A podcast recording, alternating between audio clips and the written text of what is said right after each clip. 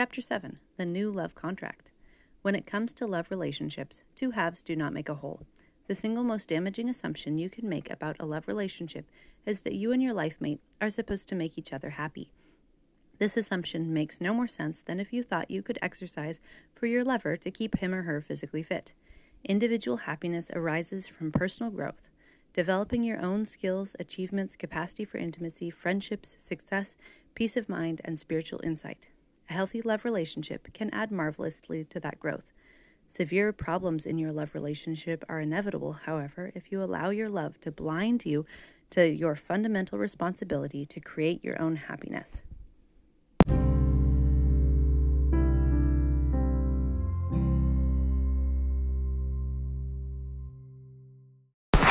Becoming fit for love together. You may acknowledge intellectually that you are primarily responsible for your personal happiness, and you can't expect someone else to make you happy. The difficulty arises in your taking this concept to heart. How do you acknowledge your needs without becoming needy? Is your sense of self worth dependent on your love partner's attitude or feeling toward you? How do you develop and express your strengths without threatening your lover? How do you handle your own frustrations without succumbing to the natural tendency to blame? How do you get what you want from a relationship without cause, getting caught in the self defeating efforts to change your lover? The answer lies in creating a new love contract, becoming fit for love together. By love contract, we are not referring to a legal written document. Rather, we mean the unspoken psychological promises that lovers make to one another. In the business world, conflicts arise when people make promises they can't keep. They wind up breaching their contracts. So, too, lovers are often tempted to make emotional promises they can't keep. When lovers unconsciously enter into an unspoken agreement that each may look to the other as a primary source of personal happiness, lovers make psychological promises they are bound to break. It is in many ways easy to understand how and why lovers wind up assuming that each should be responsible for the other's happiness. Lovers naturally want to please each other and to earn each other's approval. Out of mutual commitment to each other, lovers desire to meet each other's needs. Living together involves some division of labor, whether one person cares for the home and the other works outside the home, or whether all these duties are shared. This sharing of responsibility encourages a feeling of responsibility for the other's well being and happiness. While all these reasons explain how life mates assume each is responsible for the other's happiness, a simple fact remains personal happiness depends on your own personal growth, not that of your lover.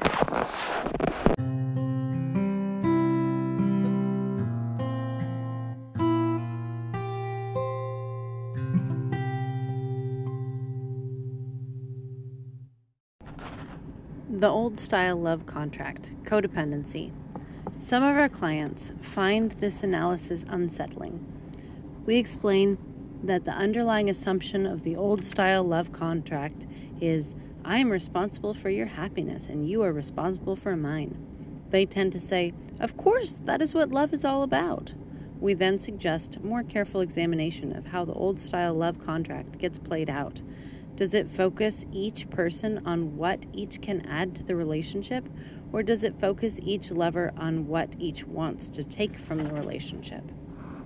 Since happiness stems from within, a relationship based on the old style love contract usually winds up with lovers feeling disappointed with one another. How couples handle a business failure and economic setback typically illustrates the problem. When economic crisis hits, one lover may try to be understanding but secretly feels let down. Illness may also tends to highlight the problem when one lover isn't there for the other, causing resentment to build up behind a facade of tenderness. More commonly, when you feel bored, moody, or frustrated, you may be expecting your love partner to magically boost your spirits. Unfortunately, no matter what your love partner has to offer, what often follows is a tirade of complaints and blame, such as, My life would be terrific if you would do what I say, take care of household chores, lose weight, stop spending so much money, etc.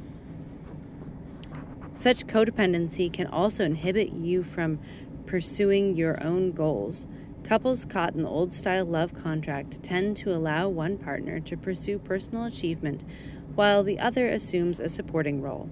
For some couples, this arrangement works wonderfully, but for others, time passes, children grow up, and the caregiver, who now feels unfulfilled, may blame his or her mate for denying him or her the, an opportunity to experience the satisfaction of a career.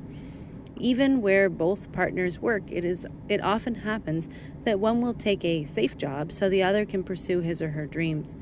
The one who fails to reach for his or her potential personal star reach for his or her personal star, winds up frustrated and resentful. Taking unreasonable responsibility for your lover's moods also results in enormous unproductive guilt and worry.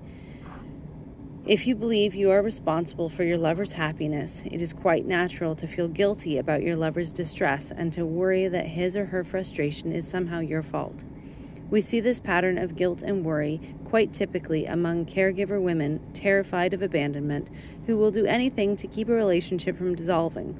Unfortunately, no matter how much they try to help or please, they cannot make their love partner happy. In almost cruel fashion, they are confronted with a dissatisfied, emotionally unavailable lover who fantasizes that another woman could make him happy. These women also become subject to fantasies that a sugar daddy or prince charming will come along and give them the romantic bliss they have been craving. The result is that both people subconsciously wait for someone else to make them happy and resenting that no one does. Though every person must ultimately take responsibility for his or her own happiness, it is quite natural to wish for a magical lover who can do it all for you. Romantic Infatuation is usually so glorious that even the most ordinarily sensible person can be heard to say, I have finally found the one who can make me happy. Unfortunately, when the romance and infatuation wear off, it is all too easy to begin wondering if you have found the right person after all. Romantic distortions inevitably lead to anger and disappointment. Love fitness requires letting go of the assumption that someone else can make you happy. Instead, you must commit to choosing satisfaction in your own life and your love relationship on a moment to moment basis.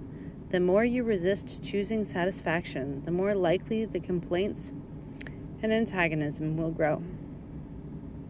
A quality love relationship is not made up of a half full partners trying to rescue each other or become whole by merging.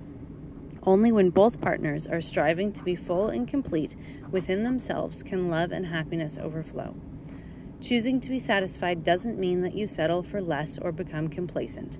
Rather, it means that you look for concrete ways to develop your aspirations in harmony with those of your life mate. It means identifying your most important goals, keeping yourself fit, and taking charge of your life. We don't pretend that it is easy for you and your lover to seek your own happiness and remain in harmony. What if you desire children at different times? What if you get impatient? What if you get important career opportunities in different cities? What if one of you wants to go back to school?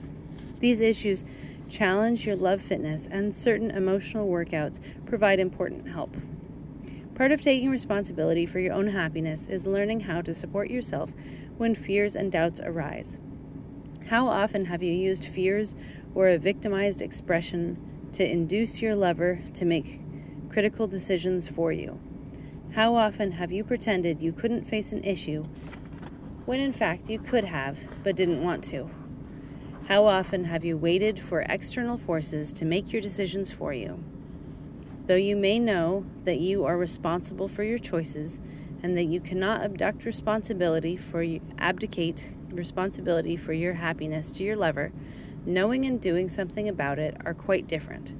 For many people, the habit of looking outside themselves for support and happiness are deeply ingrained. They often revert to avoiding major decisions and instead wait anxiously to be rescued by a lover.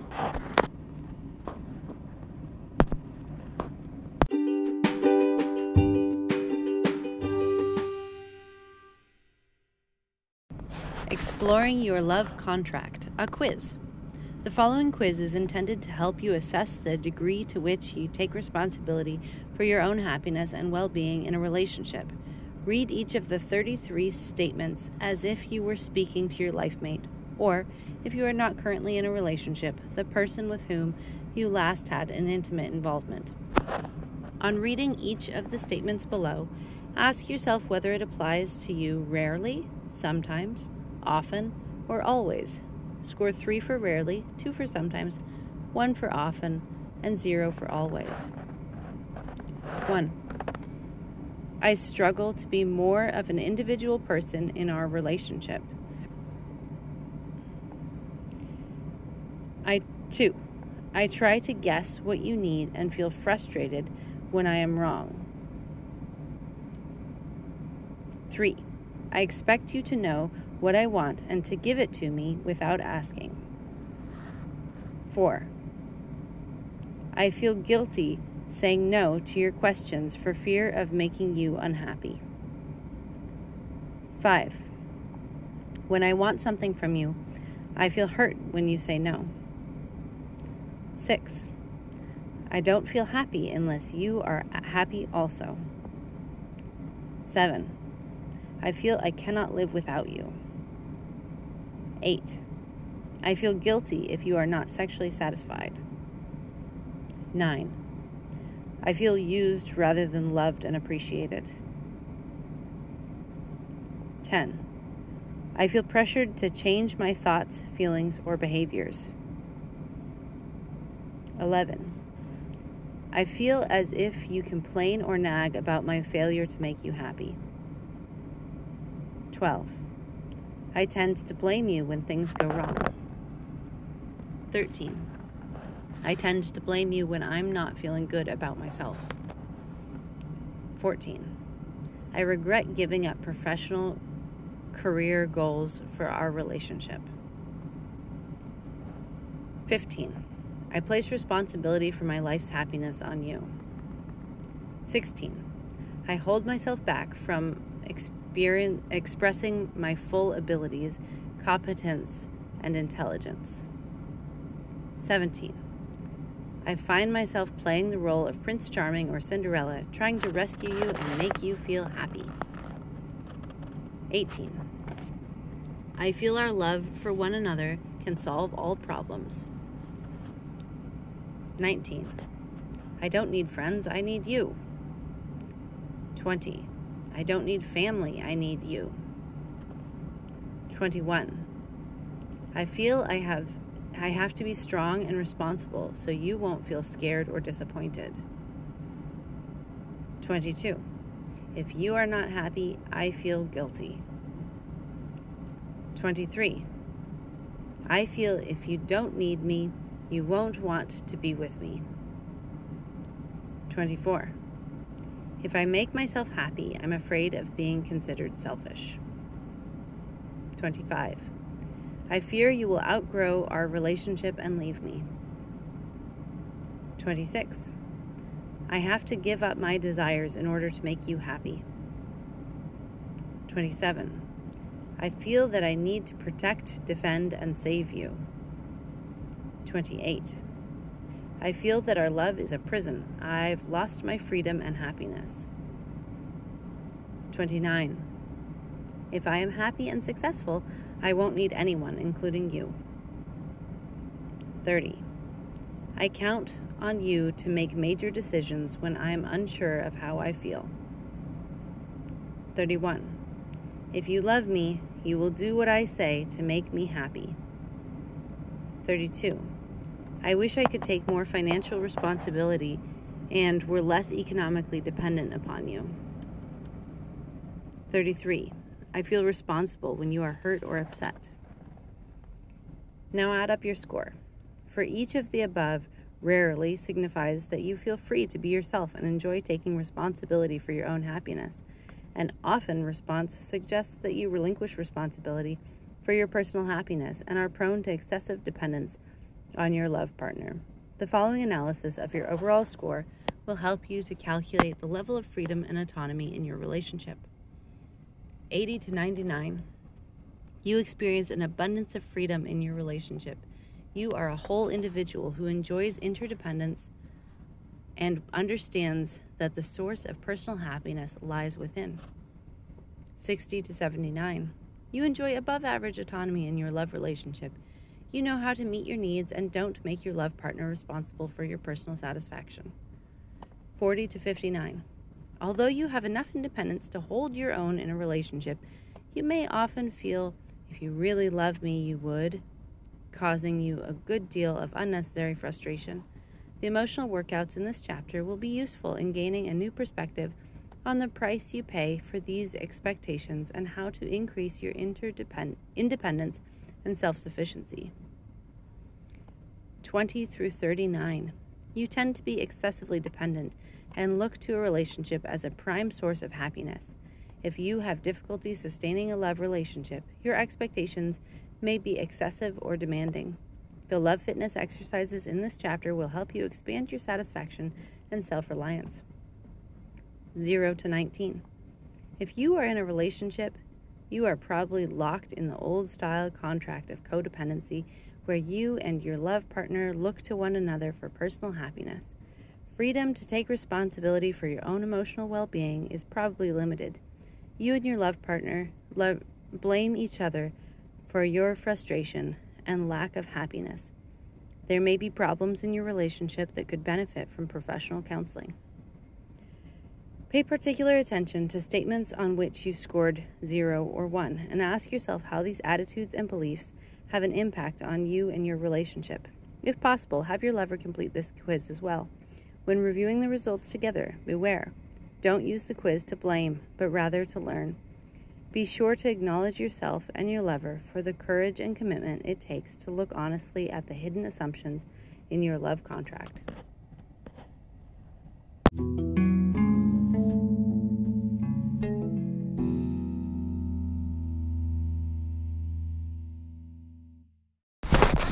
False assumptions. One terribly destructive offshoot of assuming that you are responsible for your lover's happiness is believing that love is a license to change your lover. What lies behind such efforts is usually a desire to make your lover fit your expectations and meet your needs. Below are examples of individuals who created disasters in their relationship in this way. Melanie and Bradley lived together for three years. Although Melanie wanted to get married, Bradley kept putting it off because he wasn't ready. The more Bradley resisted a commitment, the more Melanie coaxed him to overcome his fears and grow up. Melanie had spent her lifetime trying to fix an unavailable and uncommitted men.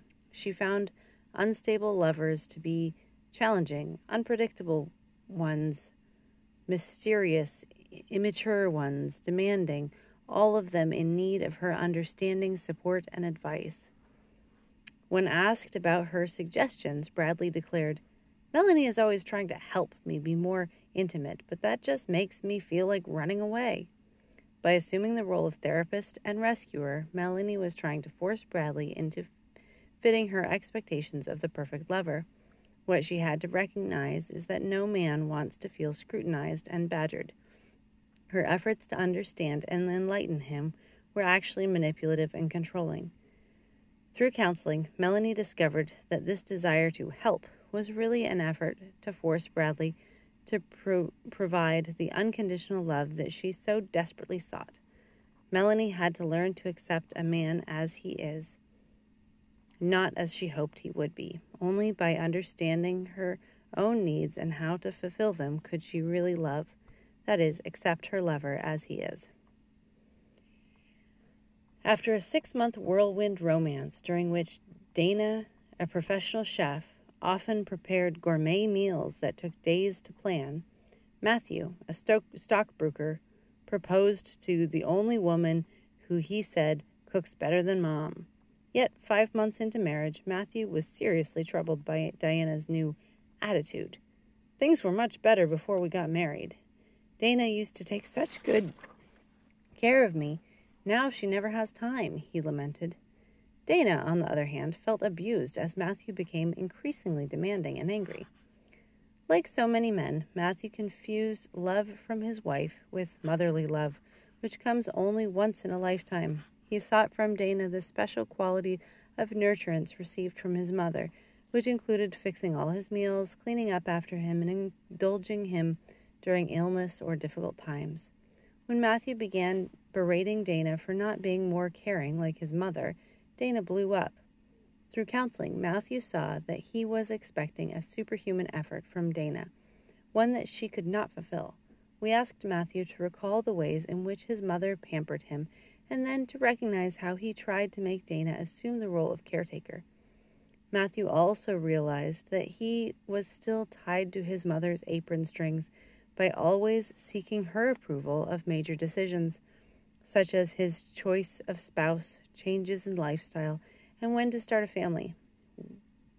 We assigned Matthew we assisted Matthew in taking more responsibility in the relationship and helping to increase the amount of quality time he and Dana were able to share. Because she was no longer forced to take care of Matthew in addition to her other responsibilities, Dana once again experienced joy in creating an occasional special dinner for him. Matthew stopped trying to force Dana into a mother child role and instead joined her in creating an adult adult relationship. In time, Matthew and Dana learned to function as a team, becoming true partners in a key to life uh, is a key to becoming life mates. Lita was 29 year old charming and vivacious sales executive who was deeply troubled about the breakup of her 18 month relationship, her longest love yet.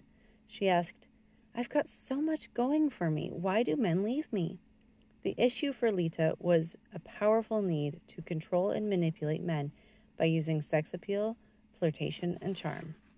Throughout her youth, Lita's father was unaffectionate toward her and rarely vocal about his feelings. Consequently, Lita experienced a reject of rejection was internalized in the message. I'm not lovable or attractive. I can never have what I really want. As a teenager, Lita had romantic fantasies of idols from Clint Eastwood to Mick Jagger and Joe Namath. Lita kept hoping for her Prince Charming would appear. In the meantime, she grew increasingly bitter, cynical, and full of despair. She so feared losing at love that the intense effects she made to seduce and sexually addict her lovers eventually led them to feel suffocated, controlled, and imprisoned. This was especially true because Lita was attracted to highly independent, powerful types who, like herself, enjoyed their careers. Feeling controlled by a woman, for many men, is akin to bondage, not love. Men, like women, need to feel free to love, not obligated to meet emotional demands. Ironically, these lovers who gave in to her need for control were treated with contempt. Lita viewed these men, who were once strong and powerful, as weak pushovers, not worthy of her attentions. Lita was addicted to I'll be happy when, since she could never enjoy what she had. She liked to seduce men with power, but eventually no lover could live up to her expectations. Lita lived with a two horned dilemma a fear of being less or else settling for less. Either way, she lost. In therapy, Lita had to confront her own need for control and her lack of self worth. Only then was she able to sustain a relationship with a man who felt comfortable with her strength and whom she could respect. Lita also had to come to grips with the fact that, just as there are no perfect men, the idols in her fantasies might, in the long run, bring her misery rather than fulfillment. In therapy, Lita examined the needs behind her fantasy and what she really wanted in a relationship. By learning to identify and attend to those needs, Lita was able to let go of her romantic fantasies and to find a man who was genuinely caring, successful, and able to commit.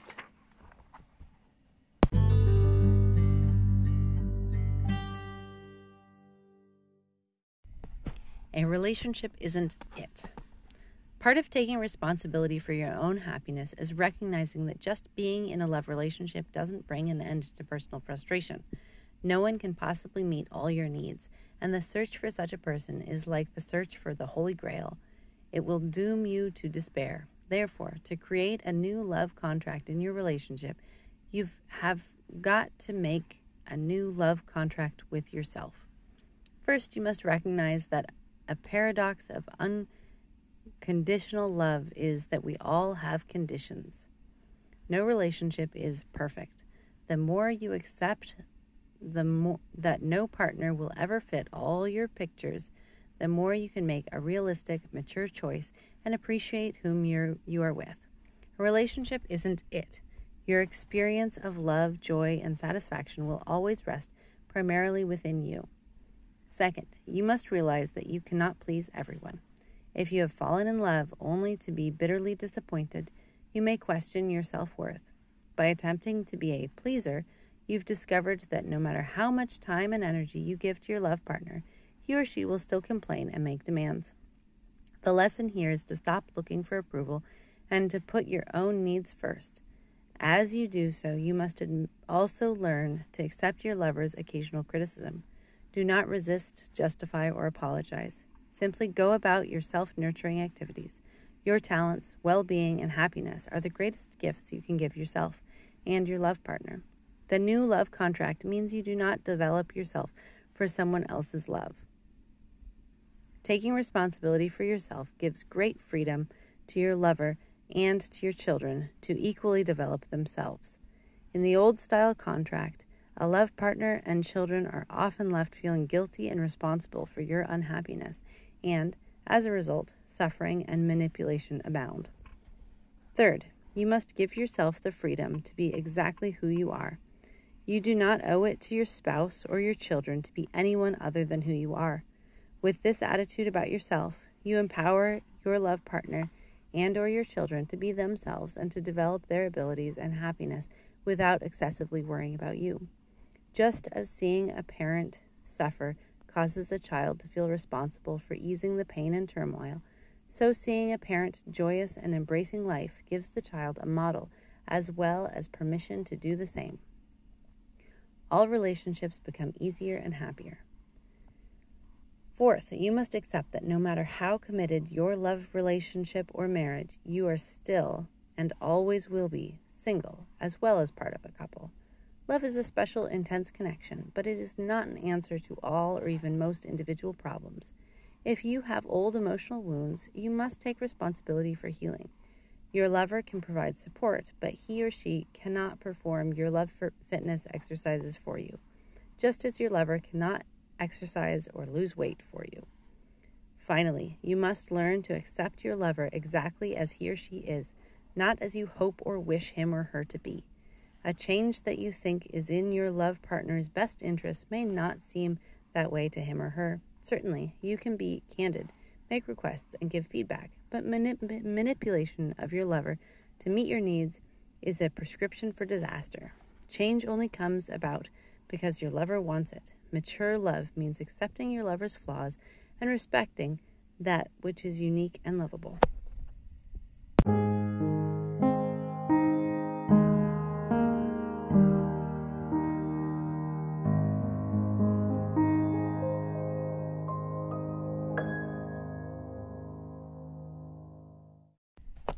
Habits of the heart. The psychological assumptions that govern love relationships can be best thought of as habits of the heart. Ordinarily, habits such as sleep or eating patterns tend to be difficult to change. Habits of the heart are no different. In order to break habits of the heart that support an old style love contract, substantial personal effort is required. The love fitness workouts to make these changes can be practiced on your own. The rewards are worth the effort, as our client Valerie now enthusiastically tells her friends. Valerie, a 31 year old single parent of a four year old daughter, felt devastated because her fiance of six months, Jake, was threatening to leave her. Valerie didn't know much about being loved, but thanks to a childhood with very critical and withholding mother, she knew a great deal about trying hard to please and then being rejected. Her first marriage was to a man who ardently pursued her. Once married, however, she found him con- condemn- condemning and supercritical. Despite the romantic courtship, Valerie felt little affection in her marriage. Sex was a struggle to win her husband's approval rather than a, an expression of intimacy. Their eight year marriage failed, further convincing Valerie of her inherent unworthiness. Valerie repeated the same self destructive pattern with Jake. She believed that no man would leave someone so willing to try to give, please, and sacrifice. Valerie wanted to do everything together with Jake 24 hours a day until he began to feel claustrophobic. She read women's magazines and self help books on how to win your man. Valerie would call Jake at work several times a day and cook gourmet meals for him every night. As a result of this pressure, Jake developed an, a growing sense of guilt and resentment to the point where he felt he had to leave. In her initial interview, it became evident why Valerie had such difficulties maintaining an intimate love relationship, as we particularly noted in her attitudes towards love. I try not to do anything to hurt or upset my love partner's feelings, but I always seem to fail. I let my boyfriends put me down, patronize me, or call me cutesy names. When someone I love is unhappy, I feel guilty and worry it's my fault. I'm afraid of being selfish or saying no. I try very hard to please so I won't be rejected. These unrealistic attitudes about love relationships caused Valerie to sacrifice her self confidence at great emotional expense. Once again, Valerie was looking for love in all the wrong places. To feel self worth, she sought a man's constant approval. On the one hand, Valerie was desperate for love. On the other, she was unable to receive the love Jake freely wanted to give. Valerie felt compelled to manipulate and control him, looking to Jake for what was missing in her. Valerie had to develop a fit for love relationship with herself before she could relate in a more healthy way to a man. She had to experience for herself that the more she commanded respect, the more love she would actually receive. Valerie had to put her own growth first and learn a new set of fit for love habits. We recommended a key love fitness workout to transform her habits of the heart. Valerie was surprised to discover her power to reshape her emotional responses. Together, we identified those messages, beliefs, attitudes, and expectations that led to the problems she was having in her love relationships.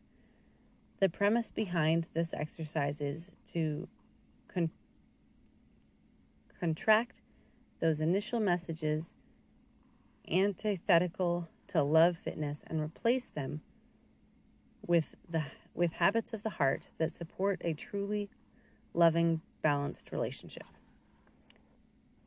1 unfit. It is selfish and wrong to put your needs before the needs of your partner. Fit for love each love partner is primarily responsible for his or her own happiness your primary responsibility is to take care of your needs first. Only then will you be genuinely able to give more of yourself to others. No one knows your needs and wants better than you. The truth is, no one else has or ever will have a great as great an interest in seeing your desires fulfilled as you. Your happiness is your responsibility. Being selfish means you are accepting that opportunity for growth and achievement. As you respect your own needs more, you will radiate confidence and grow more attractive. This, in turn, will affect how others perceive and treat you. 2. Unfit. I need love. Somewhere there is a perfect lover and a perfect relationship. Fit for love. I want love very much, but I can survive and feel reasonably happy without it. It's up to me, not a relationship, to make me happy.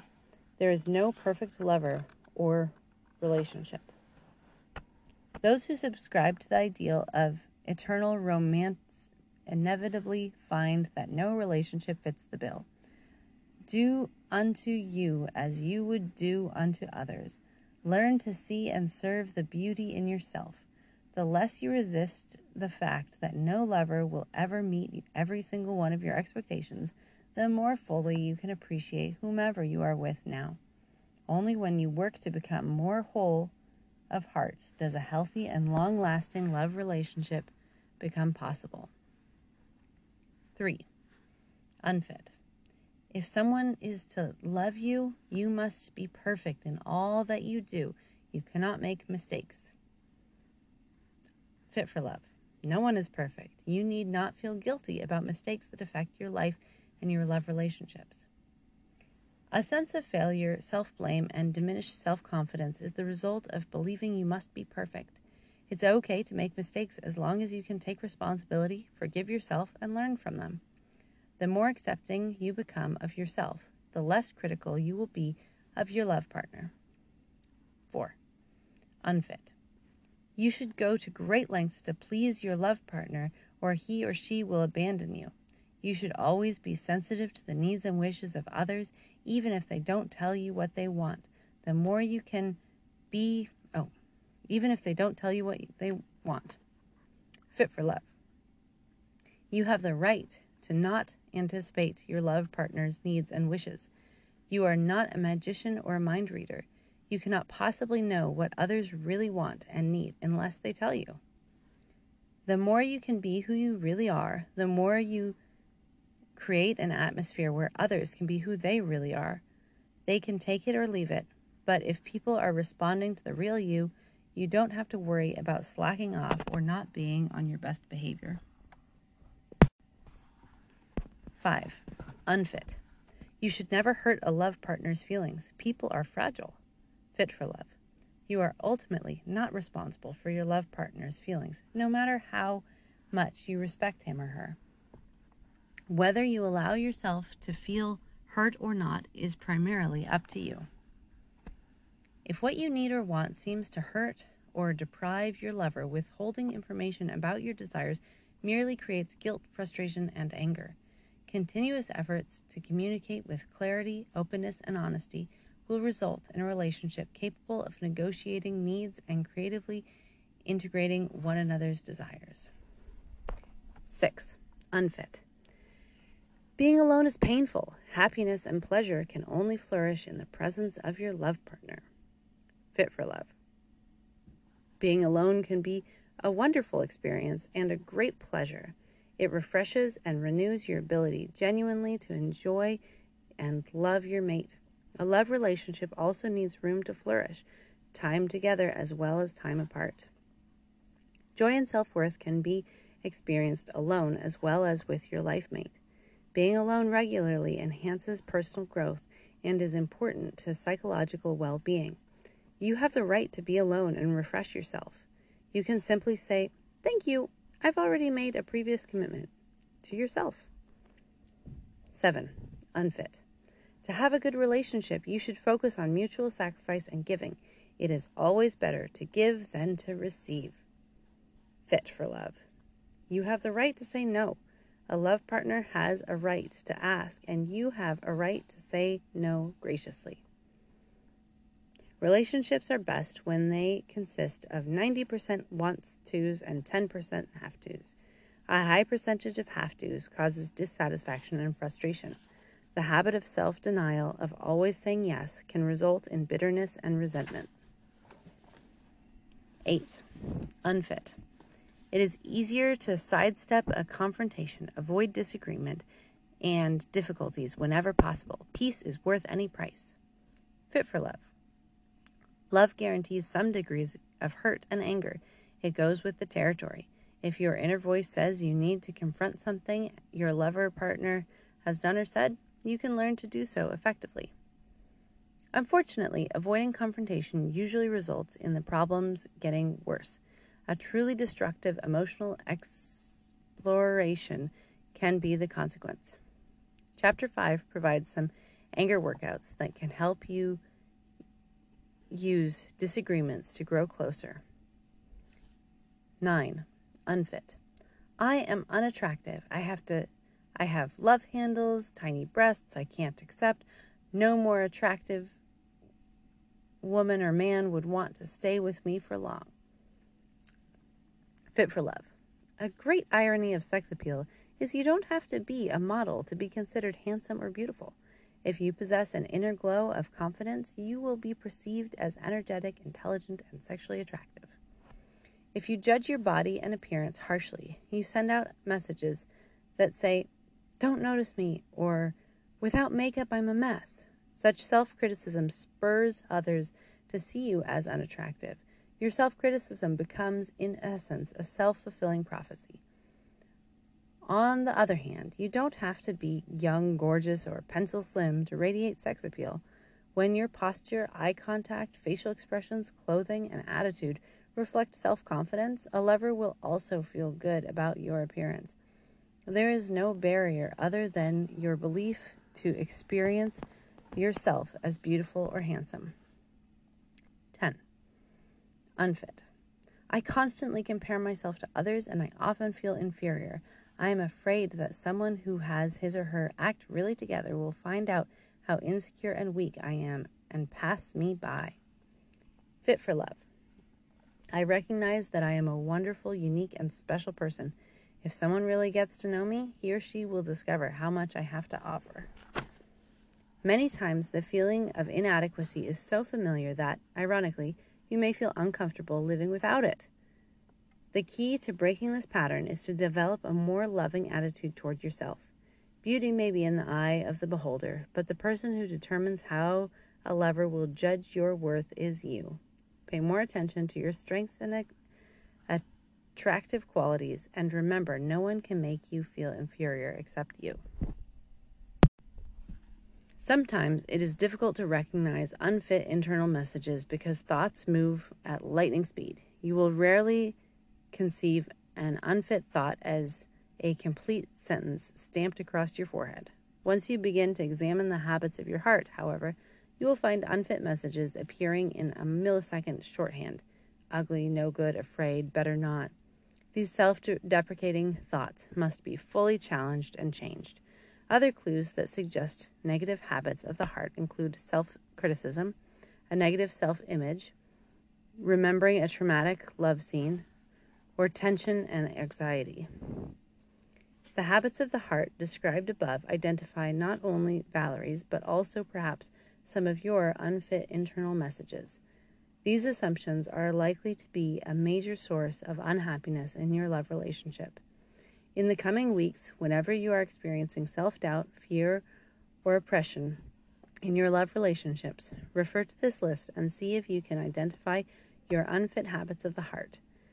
Then intentionally shift your attention to the fit for love habits by reading, writing, and incorporating them into your behavior as much as possible. Remember, repetition is the key to mastery. The more you review and visualize appropriate situations in your life, where you can apply these love fitness habits, the less you will be at the mercy of old unfit patterns. This is a fundamental aspect of love fitness, learning to trust your ability to recognize and modify your habits of the heart and to support yourself in meeting the challenges of love.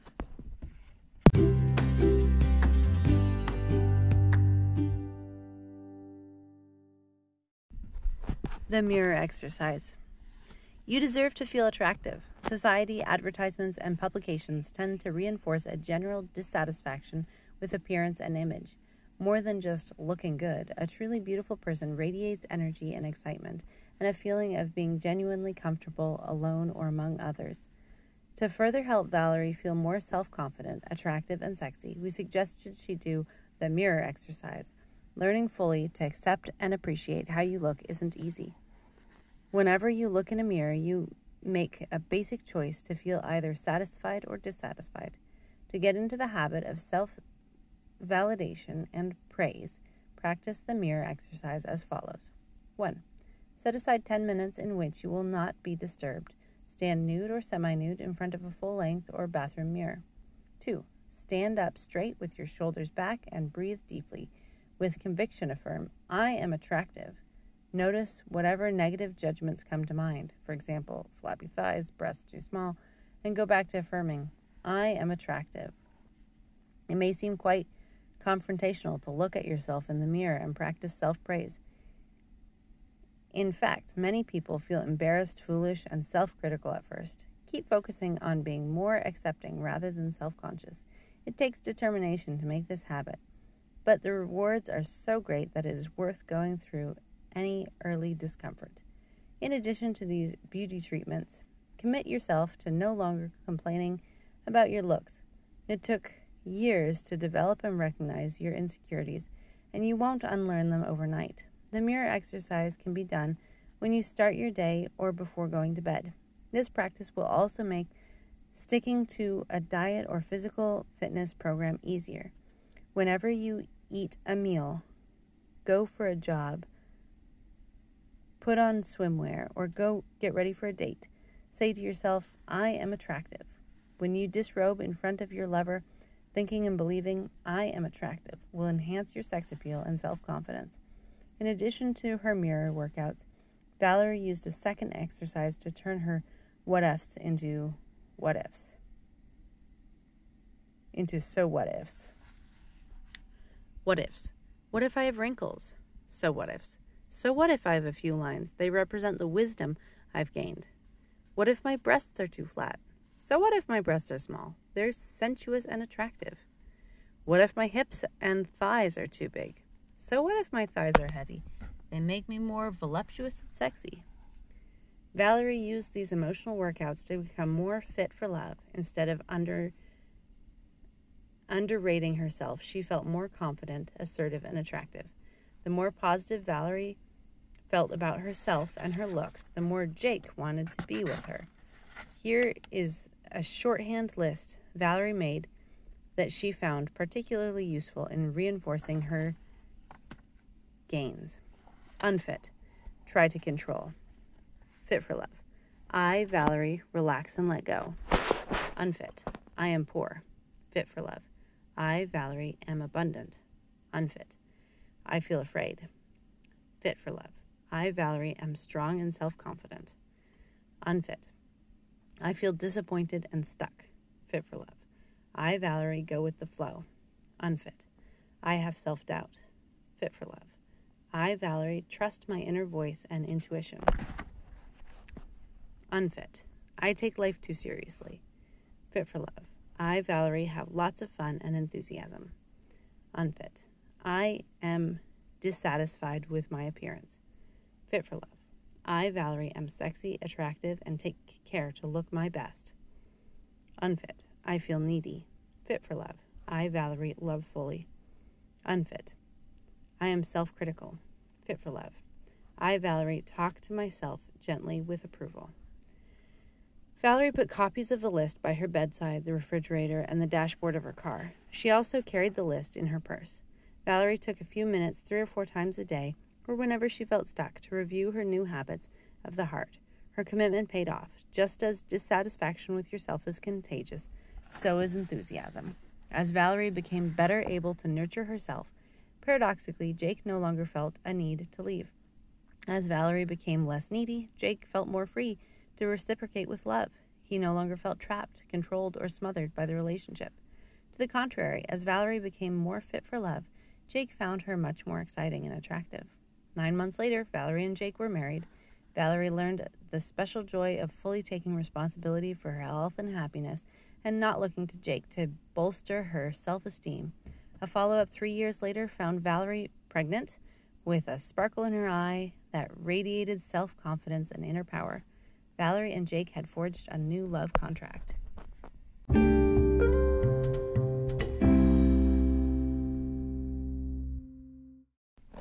Beyond the blame game. When you were a young child, the responsibility for your happiness rested with your parents. An infant cannot feed, comfort, or clothe itself. A small child cannot survive physically or emotionally without the constant help of others. As a result for, of such dependency, you learned to behave in ways that would get others to do what you could not do for yourself. You discovered how to cry when you were hungry, to pout when you were upset, to throw a temper tantrum when you didn't get your way.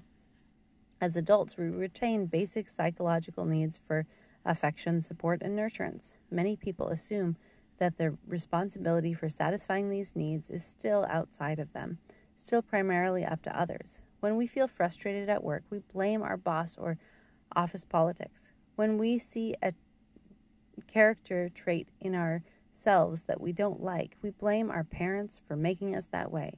When we are bored or in a lousy mood at home, we blame our mate. Your lover is the most convenient person to blame for your flaws, failures, and flops. How often have you shrugged your shoulders, pouted, or complained in order to manipulate your lover, love partner into doing something you could have just as well done for yourself? Where's the butter? I can't find my pants. How often have you blamed your lover for your own shortcomings? How could you pig out in front of me when I'm trying to lose weight? Why don't you make the kids behave? How often have you told your love partner to make a decision for both of you and then complained about the outcome? Why did you pick this lousy movie? This Chinese restaurant is awful.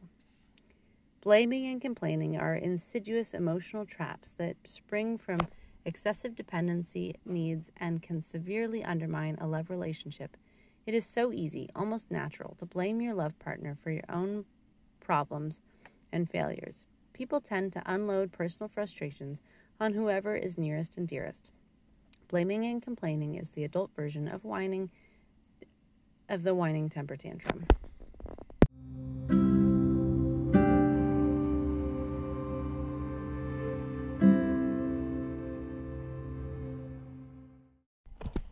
Poor me, tears, tantrums, and threats. 26 year old Shane runs a small business out of her home in the country, while her husband Keith is a lawyer in the neighboring town.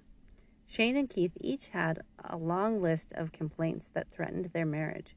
Shane said, I have no time for myself. I work on my business at home and then take care of the three children. I have I feel I have nothing exciting to get up for in the morning. Keith declared, When I get home from seeing clients, Shane is miserable. The kids need my attention and I feel very neglected. If this is all marriage is, let me off at the next stop, please. Shane felt that Keith had no sympathy for her and the pressures she faced daily. Even though Keith did help out with the children while she worked in her office at home, she felt he did so resentfully. She complained about the odd jobs around the house that Keith put off completing. Consequently, Shane began to resent giving Keith attention and instead felt upset with him most of the time. She lamented, I hate being a nagging bitch, but Keith doesn't help the situation at all. Keith felt agitated because Shane did not appreciate that he took care of the children in the evenings while she was working. He cooked dinner, tucked them into bed, and tidied up the house. Keith resented that Shane paid more attention to what he didn't do and failed to acknowledge all the responsibilities he assumed around the house. As a result, Keith found himself seething with anger and making sharp, derisive comments. In a love relationship, that deteriorates into blaming and complaining. Each partner feels like, poor me, rather than working through the challenges of their situation. Keith and Shane would report to emotional weapons, resort to emotional weapons to manipulate each other. Each would attack by sulking, yelling, and withdrawing love. The problem is that when you and your love partner are each trying to change the other, it's a no win situation. By pushing against the other, all the happiness is an increase in disappointment and resentment. The more you persist in provoking each other, in proving each other wrong, the greater the resistance. Here is an exercise we asked Keith and Shane to perform to break the blaming and complaining cycle. Each listed specific complaints about the other on a sheet of paper. We then showed them how remarkably po- polarized their complaints had become when set side by side. Shane. 1. You always want things your way. Keith. You never make decisions. 2. Shane. You are so predictable and compulsive, you don't take time to have fun. Keith. You are too impulsive, outrageous, and silly. You always want to play. 3. Shane. You are always worrying about business and money. Keith. You don't think about where the money will come from. 4. You are too secretive. Keith. You pry too much. 5. Shane. You are too insensitive. Keith. You are overly emotional. 6. Shane. You are so opinionated you can never be wrong. Keith. You are too nice, always letting your friends influence you. 7. Shane. You always interrupt and never let me talk. Keith. You withdraw and punish me with silence. 8. Shane, you are cold. Keith, you are too needy. 9. Shane, you act sometimes like a stranger to me. Keith, you don't respect my need for more space and privacy. 10. Shane, you aren't open emotionally and you're tight as a clam. Keith, you want to talk about your feelings. You're so self centered. You just want to talk about your feelings. You're so self centered. This exercise was useful in two respects. First, it helped to get frustrations out in the open. For Shane and Keith, however, this exercise had the additional benefit of showing them how each was failing to acknowledge the other's point of view. They matched each other point for point in the blaming and complaining game, but they weren't resolving the problems in their relationship. Fortunately, Shane and Keith were able to laugh at how they had been provoking had been poking at one another out of frustration. They shared enough love and motivation to learn to put into practice the following solutions.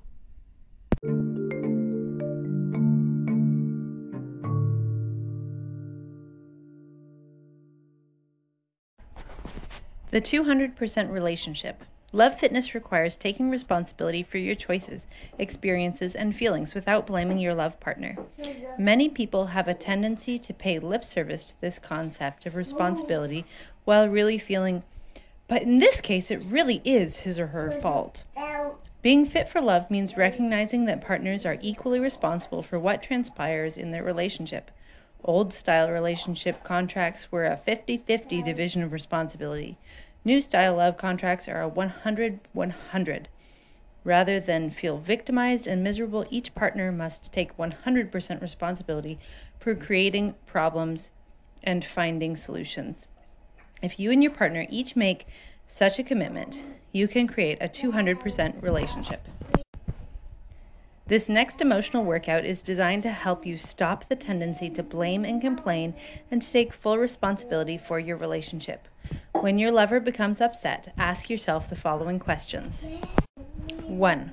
What reasons does my lover have for thinking, feeling, or behaving this way? 2. Why do I allow it to affect me negatively? 3. What am I doing to elicit, provoke, or maintain my love partner's hurt, anger, or frustration? 4. What expectations or assumptions underlie my feelings of being hurt, threatened, or irritated? 5. What care and compassion is my lover really seeking through his or her distress? 6. How might I choose to react to elicit a positive response from my life mate? 7. What can I say to acknowledge my lover's good points? 8. What can I do to convey more love, understanding, and acceptance to my love partner right now? What these questions boil down to is quite simple.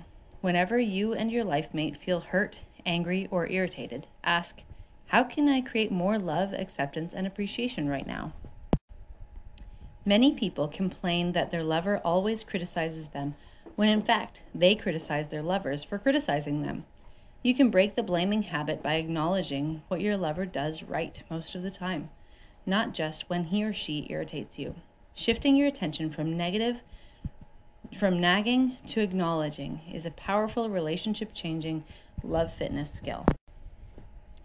Some love partners secretly feel that once they stop complaining and arguing, they will have nothing left to talk about. First of all, you have to recognize that the problems will always come up in your relationship. Second, you now possess new love fitness skills to handle these challenges. Here are some further suggestions to change your relationship that has gotten stuck in blaming and complaining. Even more painful than tirades of criticism and complaints is suppressed love. You can break through years of negativity and negativity and conflict by honoring your highest intention to share love. Don't be afraid to say I love you, no matter how many times you have suppressed these words in the past. Keep in mind that arguments are a signal that your love partner needs care and understanding from you. Be willing to give a warm hug from your side instead of waiting for your love partner to take the first step.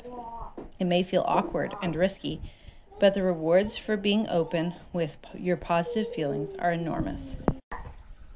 When you say or do something loving for your life mate, don't be surprised if he or she has some difficulty responding immediately. Your love partner may be changing the habits of a lifetime, and that takes time. Just as you have felt unloved at times, he or she may have been acknowledged too infrequently or with too many strings attached. Complaints build because of a failure to love and be loved. Now it is up to you to bring in more love. Send a love note and flowers when they are least expected. You may have to initiate not just the first step, but the first 10. Give your love partner a few moments to accept the loving things you say or do. Part of saying, I appreciate you, thanks, and I love you is waiting patiently for your lover's defensiveness and cynicism to fade and to realize your sincerity.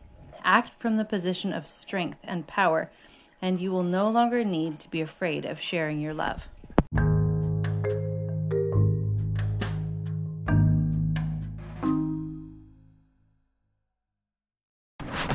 Rephrasing with love. Here is a love fitness exercise, rephrasing with love, to shift from blaming and complaining to acknowledgement and intimacy.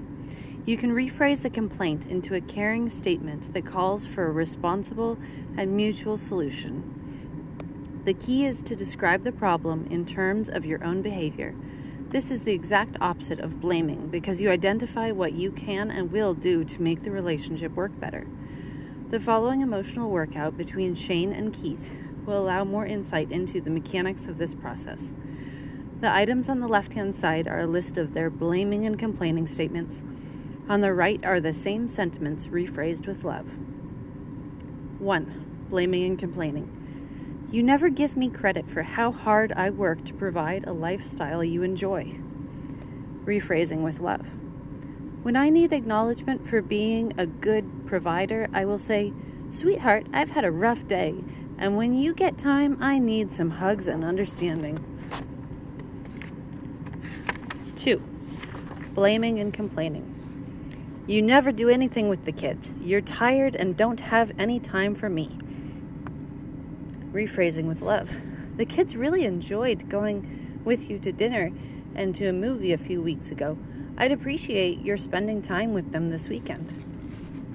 3. Blaming and complaining. You yell and bitch when I come home at night. I wish you'd be more fun. Rephrasing with love. I've been unresponsive to your needs, causing you to be upset with me. I'd like it for us to have more fun. I've gotten a babysitter and have arranged a surprise evening. 4. Blaming and complaining. Why don't you ever create a romantic, erotic, and adventurous evening for me? I'm always the one planning them. Rephrasing with love. I really love it when you create excitement in our love life, like the time you, specific example, let's do it again. 5. Blaming and complaining. How could you be so stupid? It's your fault. If you'd listened to me, these problems would never happen. Rephrasing with love.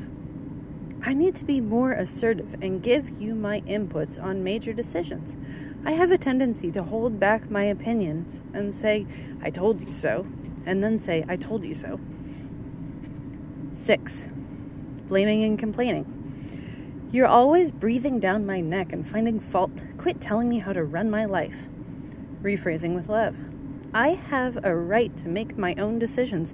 I value your input, but even if you think I'm making a mistake, Please respect my choice.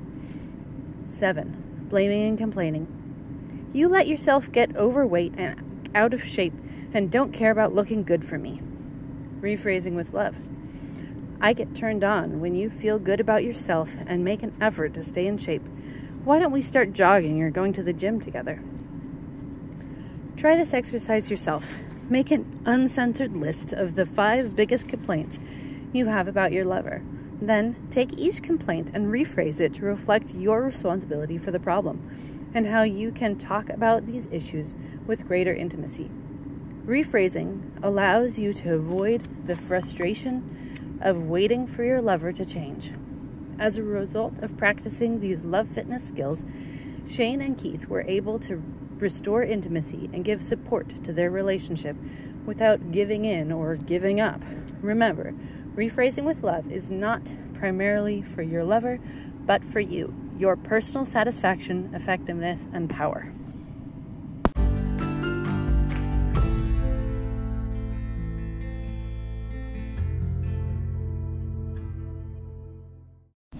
Transforming expectations into preferences. As you take responsibility for developing love fitness, you will be less likely to expect the impossible or seek to control your life mate. Nevertheless, you may already be carrying unrealistic expectations that cause significant dissatisfaction in your love relationship.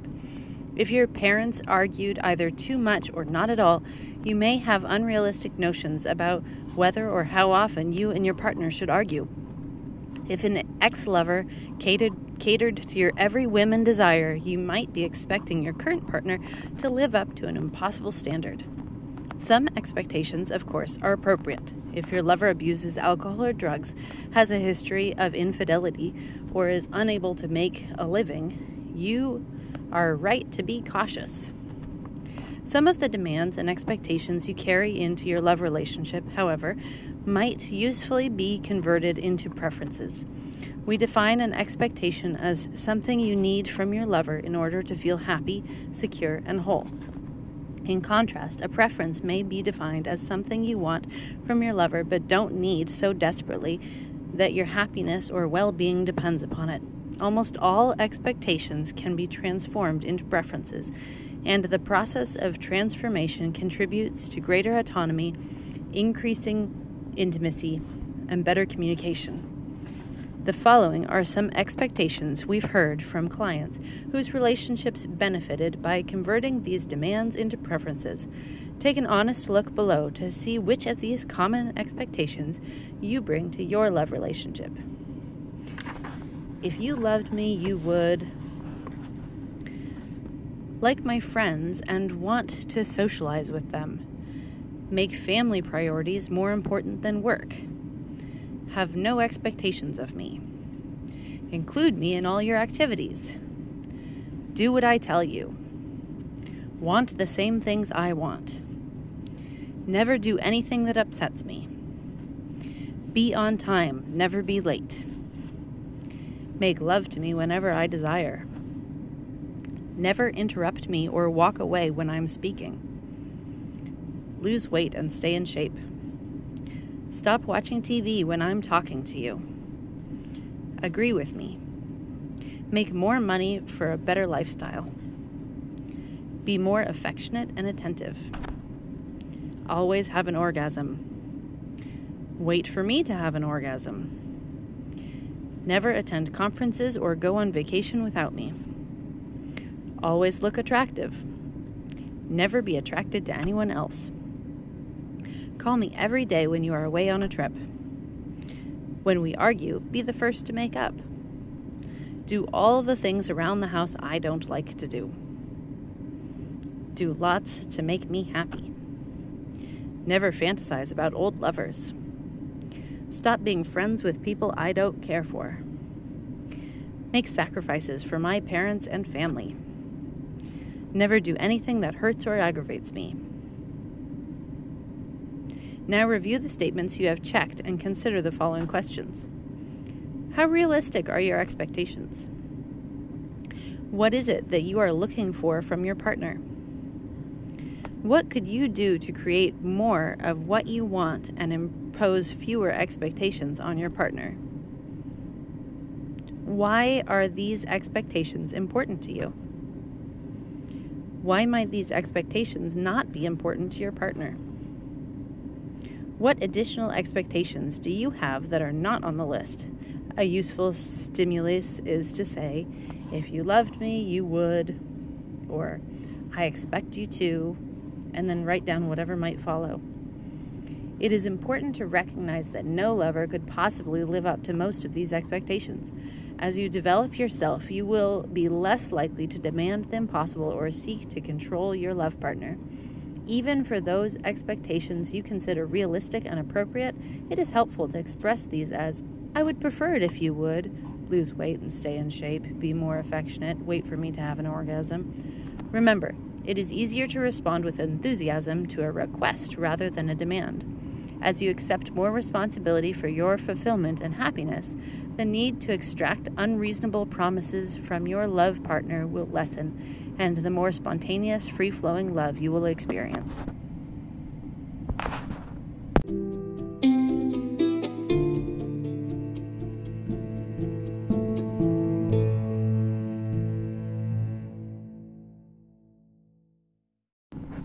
Love Fitness, a brief summary. A serious issue in writing a book about love and relationships is that it can never be complete. We have provided certain love fitness workouts to help develop personal qualities, emotional strengths, and communication skills that contribute to a strong and pas- passionate relationship. It is impossible, however, to reduce love fitness to one neat package. We thought it might be helpful as a summary to present what our clients and seminar participants have said about love fitness. Here are some of their thoughts. Love fitness means being 100% responsible for your experience of living, not to be a victim or a martyr, to be 100% accountable for the quality of your life, which includes the amount of love, joy, and growth you create in your relationship. Love fitness is the ability to remain strong, stable, and committed through difficult times, challenges, and changes. Being fit for love means being gentle, kind, and supportive of your life mate's potentials, goals, and aspirations. Love fitness is recognizing that you may choose at any time to experience joy and satisfaction, and therefore to be able to share your love. Whatever the circumstances or difficulties, you assume responsibility for your happiness and can turn within to regenerate satisfaction and overcome any obstacles in the relationship. Being fit for love entails a willingness to risk being hurt, rejected, and even at times feeling unloved. It is recognizing the need to be vulnerable and open on the level of your heart and spirit. Love fitness means sticking it out and solving problems that arise instead of running away. Love fitness means acknowledging that disagreements are inevitable and that problems are mutually created. Love fitness means accepting your life mate's blind spots and shortcomings with no expectations or illusions. Love fitness is agreeing that no one and no relationship is perfect. Love Fitness is an opportunity for you both to grow and express yourselves as whole yet interdependent individuals, committed to a relationship of love, equality, unity, and respect. Love Fitness is operating under the assumption that your life mate loves you, even when his or her behavior, feelings, or thoughts may at times seem otherwise. The commitment to love means seeing your partner's love for you even when he or she can't see it. Your awareness and faith can see through walls of anger, hurt, and fear, and by doing so, help reconnect your love partner to the love inside him or her. Love Fitness is utilizing a painful situation to further develop yourself as a person and lover, rather than in- invalidate the relationship or negate your partner a personal or relationship crisis is an opportunity to expand your fitness for love. Your courage and skill allow you to get through to someone's heart. Love fitness is understanding that a relationship is a learning experience for you and your partner. Any difficulties are to serve your path of the heart and growth as a human being. Love Fitness is a commitment to creating an atmosphere where both people can share their opinions, thoughts, and ideas without becoming argumentative or defensive.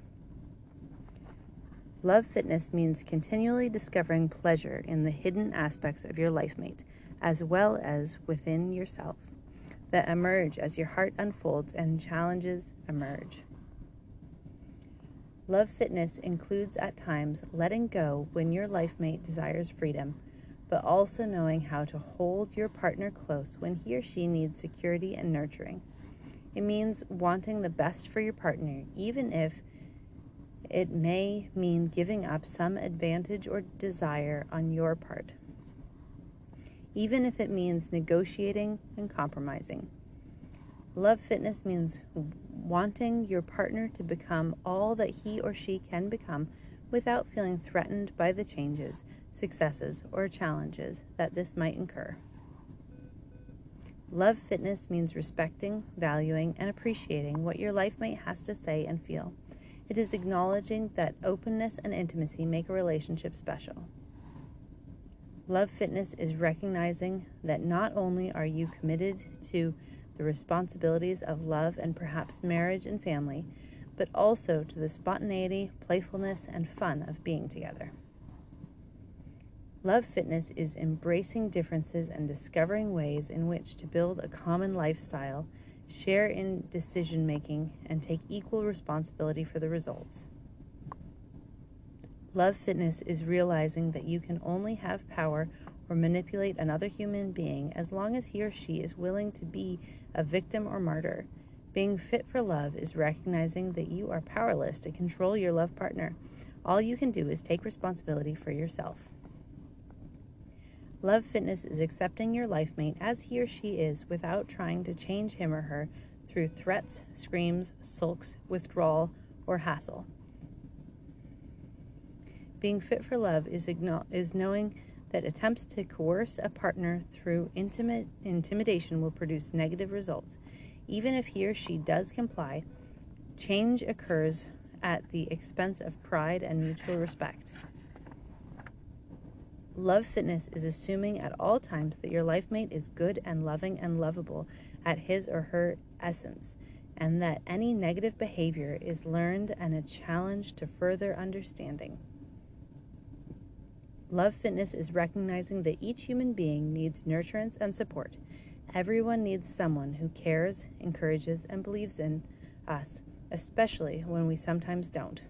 Love Fitness is the ability to assume the responsibilities and challenges that arise when a lover is sick or unable to care to take care of financial commitments and being there through difficult if even tragic circumstances. Love Fitness is admitting that you cannot burden your lover with all your needs. The more self sufficient you can be, the less pressure you put on your relationship. You will always have a need for professional self esteem, friends, and self actualization and growth that no relationship can make up for. In a, in a fit for love relationship, life mates recognize that they are together by choice and not because they have to be, or for the children, or because they are terrified of being alone. In a fit for love relationship, both parties respect the skills, competencies, strengths, and weaknesses of each other without regard to rigid sex role stereotypes. A fit for love relationship means being able to ask directly for what you want, as well as being able to accept no for an answer.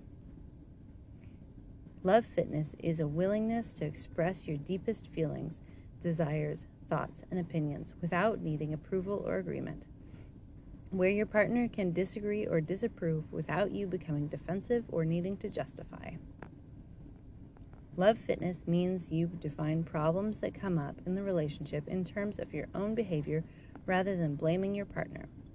Being fit for love means working together as a team without competing or putting the other person down. Being fit for love is a willingness to make key decisions together, making the most of what each love partner has to contribute. Love guarantees some degree of anger, hurt, and frustration Love fitness is a realizing that no experience joy and love more deeply. Love fitness is realizing that to experience joy and love more deeply, you must eventually become vulnerable to hurt, not dwelling on it, but paying excessive not paying excessive attention to it, but recognizing that pain inevitably comes with love. These love fitness principles are worth rereading from time to time especially during a difficult period in your relationship. You may be surprised to find yourself challenged by different love fitness principles at different periods in your relationship. Also, be sure to add other principles you have discovered to be effective in your relationship. Insight alone, however, is never enough. Repetition and practice is the key to mastering the Love Fitness program. Above all, acknowledge both your own and your lover's commitment to keep learning lessons of the heart.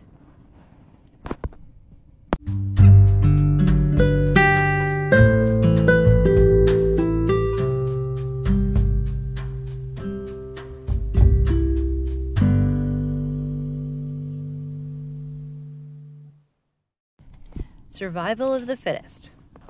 Love fitness brings deep personal satisfaction, but also something more. It changes your perception of yourself and your relationship to the world. As you develop more love fitness, your appreciation of your interdependence with every other human being grows as well. The more love you feel, the more love you want to share. Personal growth and social contribution became, become woven into one strand. The techniques and strategies we've developed have emerged from commitment to the belief that human beings are capable of enormous personal transformation. To whatever extent you put these suggestions to use, you will break through old barriers and past resistances to new levels of emotional strength and honest communication. You will overcome old negative habits and experience more love and pleasure in almost everything you do. You will become more attuned to your loved ones and discover your power to create the life you want. With this experience of love fitness, your perspective is also likely to grow from me to we, and you are likely to become more concerned about making the rest of the world a better place. The more conscious you become of your own emotional strength, the less possible it becomes in the face of human suffering to deny the inner query, What can I do? When you experience your power to change your own life, it becomes difficult to justify inaction with a stock phrase such as, one person can't make a difference. It's someone else's problem, or I don't have time, I'm too busy. Once you make the Love Fitness program a part of your existence, it will become impossible for you to turn your back on other people and world problems. With the growth of Love Fitness, you come to appreciate that life is one an outpouring of love flows through you toward your fellow human beings and all creation. Love fitness becomes a way to experience unity amidst, amidst diversity, the mystery and beauty of life. Large numbers of people acting upon their power to love can herald a new era of human relationships. An idealistic speculation? Perhaps, but a possibility worth consideration. A new vision of social institutions that nurture individual and relationship growth is gathering momentum. No longer are people willing to put up with needlessly circumscribed lives defined by stifling jobs, joyless consumption, personal anxieties, and unhappy relationships. In the past decade, many have become aware that their lives can be richer, deeper, fuller, more pleasurable, and satisfying. During the very early stages of this social awakening, the interest in personal growth appeared to be an exercise in withdrawal from social involvement. Tom Wolfe coined the phrase the me decade to describe the sudden explosion of interest in the inner self and personal growth techniques. The pursuit of inner growth, say the critics, is a naive, narcissistic attempt to achieve peace while all around society is crumbling, like Nero playing his fiddle while Rome burns. Now it's becoming apparent that the critics are wrong. As people practice personal growth programs, they are not turning away from others, but toward them. They are not shunning social problems, but becoming involved in the search for new solutions. They believe that the individual can make a difference and that major social problems will yield to answers based on a new vision of human capacities. Love Fitness signals an end to the me decade mentality and the birth of a sense of greater community.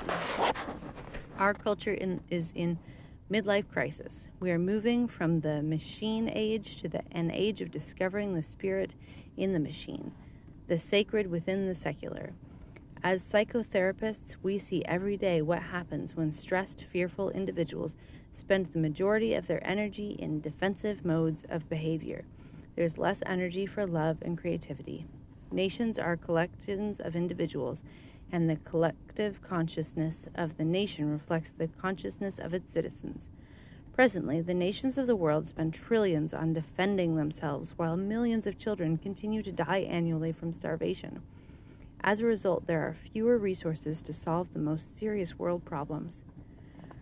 Love Fitness raises fundamental questions about the human spirit and political will.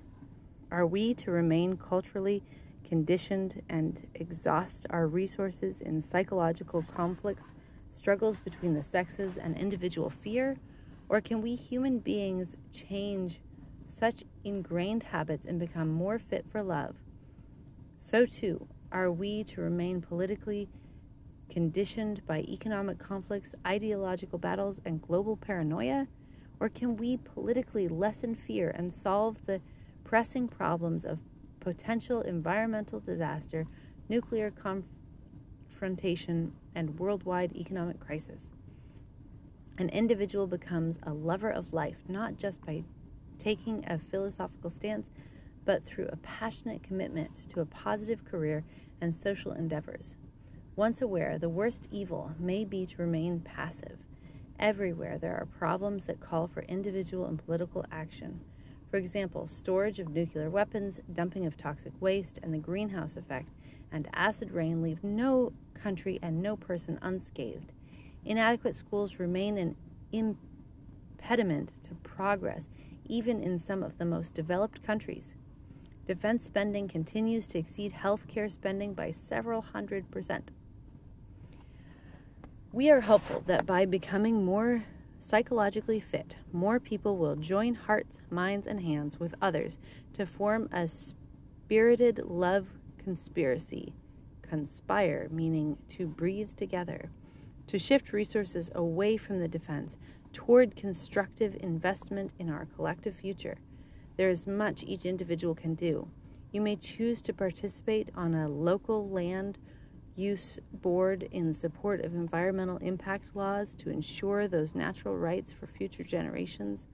Support charities and organizations that reflect your world vision and values. Volunteer your services at shelters for the hungry and the homeless, hospice, centers for abused children, or the psychologically disabled, to name a few. Most importantly, in all arenas, one, be one who listens, learns, and shares without self righteousness. We are all in this together, so let us humbly support one another in becoming more fit for love. We regard the LifeMates Love program, Love Fitness program, as part of a global shift among people more openly accepting their desires for caring, intimacy, cooperation, and worldwide friendship. The dream may be large, but its fulfillment begins with heart to heart communication person by person, family by family, and eventually nation by nation. In an age of potential nuclear war, environmental catastrophe, love has become the master key to survival of the fittest.